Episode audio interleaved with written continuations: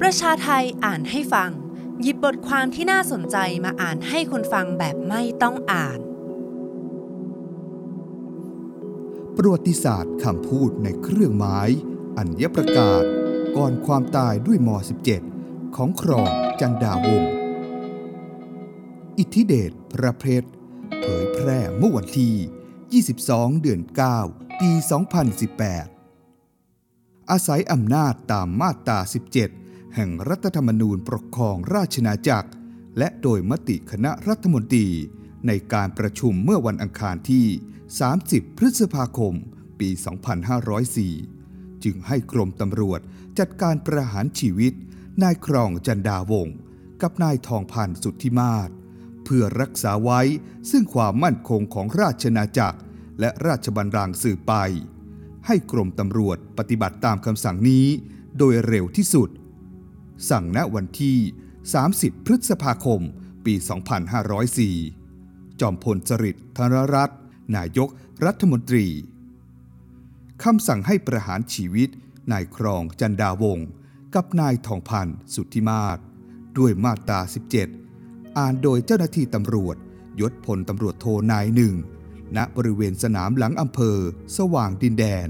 จังหวัดสกลนคร ซึ่งถูกแปรสภาพ ให้กลายเป็นสถานที่ประหารชีวิต เมื่อวันที่ 31 พฤษภาคม ณ เวลาประมาณเที่ยงตรง นายครองจันดาวงศ์หรือครูครอง นับเป็นบุคคลที่ประวัติศาสตร์การเมืองไทย ให้ความสนใจในฐานะวีรบุรุษประชาธิปไตย ที่ต้องสิ้นชีวิตลงด้วยคำสั่งมาตรา 17 ในสมัยจอมพลสฤษดิ์ธนรัตน์เป็นนายกรัฐมนตรี มีงานศึกษาเส้นทางชีวิต บทบาทและอุดมการทางการเมืองของนายครอง ในฐานะนักการเมืองและนักต่อสู้ ทั้งในเชิงหนังสือและบทความต่างๆ และยังมีภาพประวัติศาสตร์สำคัญของนายครอง ก็คือ ภาพการเดินเข้าสู่ลานประหารอย่างไม่เกรงกลัว พร้อมด้วยท่าทางยกมือให้เหมือนพูดอะไรบางอย่าง แต่ทว่ารูปถ่ายย่อมไม่มีเสียงคำพูดของนายครองจึงมีอยู่เพียงในเครื่องหมายคำพูด หรือเครื่องหมายอัญญประกาศ จากหลักฐานชิ้นต่างๆ ที่เล่าเรื่องราว แต่ทว่าเมื่อสำรวจหลักฐานที่กล่าวถึงเหตุการณ์ก่อนวันที่นายครองจะถูกประหาร หรือที่สมัยนั้นเรียกว่า ยิงเป้า น่าสนใจว่าคำพูดของนายครองในเครื่องหมายอัญญประกาศ กลับมีความหลากหลาย ด้วยเหตุนี้ผู้เขียนจึงสนใจศึกษาหลักฐานที่ปรากฏการบันทึก เล่าเรื่องหรือคำพูดของนายครอง ที่ปรากฏในระหว่างเครื่องหมายอัญญประกาศ เพื่อแสดงให้เห็นถึงความหลากหลายของประวัติศาสตร์คำพูดของนายครองจันดาวงศ์ในทางประวัติศาสตร์การเมืองไทย ผู้เขียนเลือกแบ่งหลักฐานออกเป็นสองลักษณะ คือ 1. หลักฐานร่วมสมัยจากหนังสือพิมพ์ และ 2. หลักฐานจากหนังสือและบทความซึ่งถูกเขียนขึ้นภายหลัง เพื่อให้เห็นภาพความแตกต่างของคำพูดหลักฐานทั้งสองแบบ โดยเริ่มต้นตั้งแต่ช่วงเหตุการณ์หลังในครองถูกจับ และถูกส่งมาสอบสวนที่กรุงเทพ ประวัติศาสตร์คำพูดในหลักฐานร่วมสมัยจากหนังสือพิมพ์ ในหนังสือพิมพ์สารเสรี รายงานข่าวว่าเมื่อผู้ต้องหาทั้ง 5 คน ประกอบไปด้วยในครองจันดาวงศ์นายวิทิตจันดาวงศ์นายทองพันธ์สุทธิมาศนายพักดีพงศิษฐ์ศักดิ์และนายบุญมาพงบู ได้ถูกส่งตัวถึงสนามบินดอนเมือง เจ้าหน้าที่ยืนเรียงหนึ่งเพื่อเปิดโอกาสให้ช่างภาพจับภาพ ผู้แทนหนังสือพิมพ์สารเสรี วงเล็บ หนังสือพิมพ์ที่จอมพลสฤษดิ์เป็นเจ้าของนายทุน ได้ถือโอกาสสัมภาษณ์นายครอง โดยสอบถามว่า มีความรู้สึกอย่างไร ต่อการที่ถูกจับกลุ่มในข้อหากบฏ และถูกนำตัวมาที่กรุงเทพคราวนี้คิดว่า เพราะปัญหาเรื่องมาตรา 17 หรือไม่ และหากคิดว่ามีความรู้สึกอย่างไร ในช่วงแรกเมื่อหนังสือพิมพ์สารเสรี เล่าคำพูดของนายครอง นั้นไม่มีการใส่เครื่องหมายอัญญประกาศ หากแต่เขียนเล่าคำพูดของนายครองต่ออีกที โดยเล่าว่านายครองอัดบุรีอย่างแรง แล้วตอบผู้แทนสารเสรี ว่าไม่รู้สึกวิตกอะไร ที่ต้องถูกจับ เพราะตนไม่ได้ทำผิดสำหรับเรื่องราวมาตรา17 ก็เหมือนกัน แม้จะหมายถึงการถูกยิงเป้า แต่ก็ไม่ได้รู้สึกหวาดกลัวเลย ผู้แทนหนังสือพิมพ์ได้ถามนายครองว่า ถ้าได้พบท่านนายกรัฐมนตรี จะพูดหรือขอร้องอะไรท่านบ้าง นายครองตอบว่าไม่คิดจะพูดอะไรกับท่าน เกี่ยวกับการถูกจับกลุ่ม เพราะตนยังคิดว่าไม่ได้ผิดอะไร แต่ถ้ามีโอกาสพบเมื่อไหร่ก็อยากจะเรียนถามท่านนายกว่า เมื่อไหร่จะมีการเปิดสภาผู้แทนราษฎรเสียที นายคองกล่าวต่อไปว่า ตนเคยเป็นสสฝ่ายค้าน ย่อมทำอะไรที่อาจทำให้คนอื่นเห็นว่า เป็นฝ่ายตรงข้ามกับรัฐบาลบ้าง การถูกจับกลุ่มคราวนี้จึงรู้สึกเฉยๆ เพราะเคยชินต่อเรื่องนี้เสียแล้ว อย่างไรก็ดี ต่อมาในครองได้เข้าพบรองอธิบดีกรมตำรวจ หนังสือพิมพ์สารเสรีก็ได้ถามในครองอีกครั้งว่า ได้พูดอะไรกับท่านรองอธิบดี ถึงตรงนี้ ปรากฏการใส่เครื่องหมายคำพูดในครองก็มากขึ้น กล่าวคือ ในครองตอบว่า ไม่พอใจที่รัฐบาลไม่ปล่อยอิสรภาพ และเสรีภาพให้แก่ราษฎร โดยไม่ยอมมีการเลือกตั้งผู้แทนราษฎร คนข่าวของเราได้ถามเพียงแค่นี้ หรือจึงเป็นเหตุให้คุณคิดแบ่งแยกแผ่นดิน ตามที่เจ้าหน้าที่ได้กล่าวหา ในครองตักข้าวยัดปากด้วยมือที่สั่นเทาและตอบว่า ผมไม่รู้เรื่อง และย้อนว่าใครเป็นผู้แบ่งแยกดินแดน ผมไม่ได้แบ่ง คนข่าวของเราถามว่า ในการจับกลุ่มครั้งนี้ หากมีการยิงเป้า โดยใช้มาตรา 17 คุณคิดว่าอย่างไร และรู้สึกอย่างไร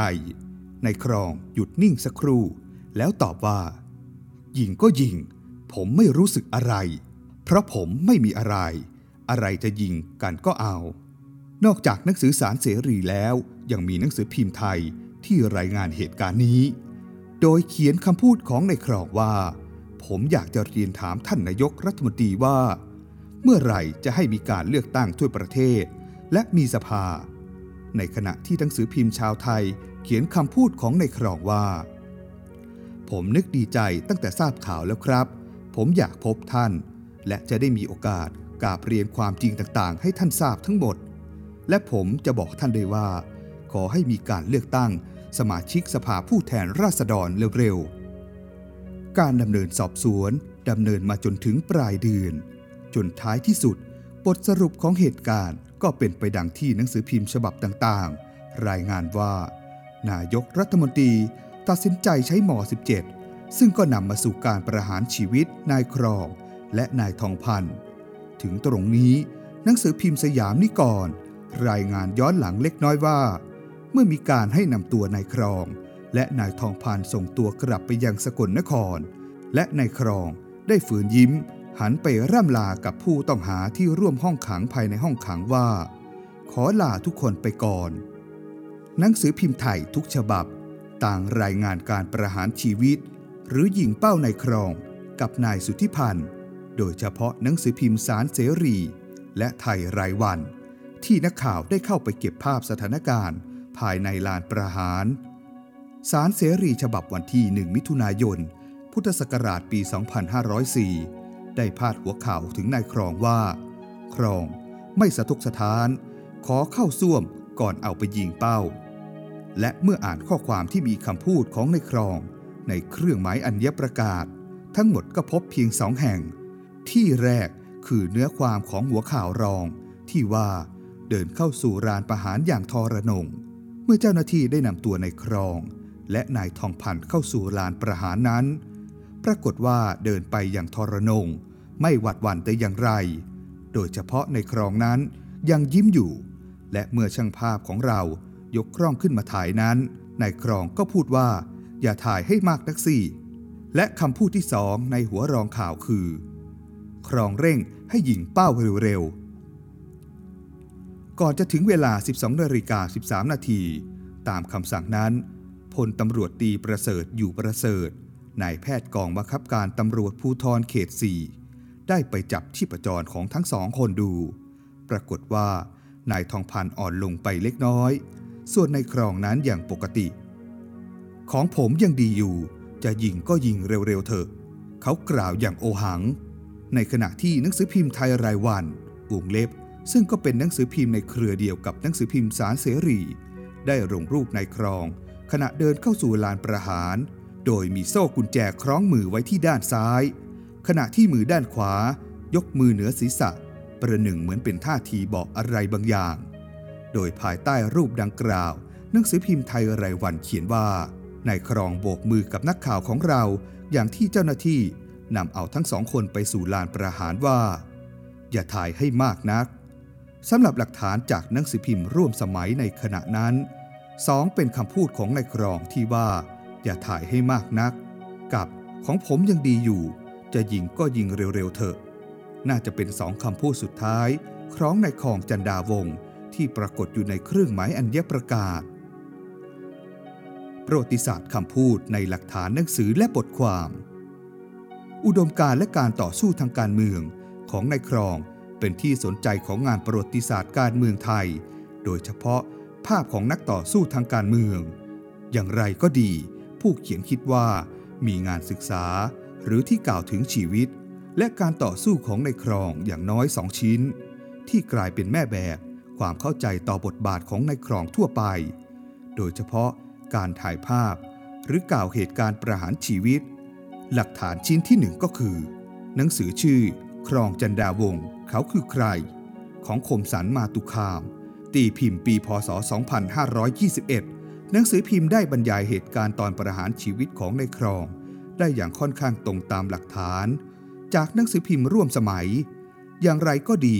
มีบทพูดของในครอง ที่ปรากฏในเครื่องหมายอัญญประกาศประโยคหนึ่ง เพิ่มเติมขึ้นมา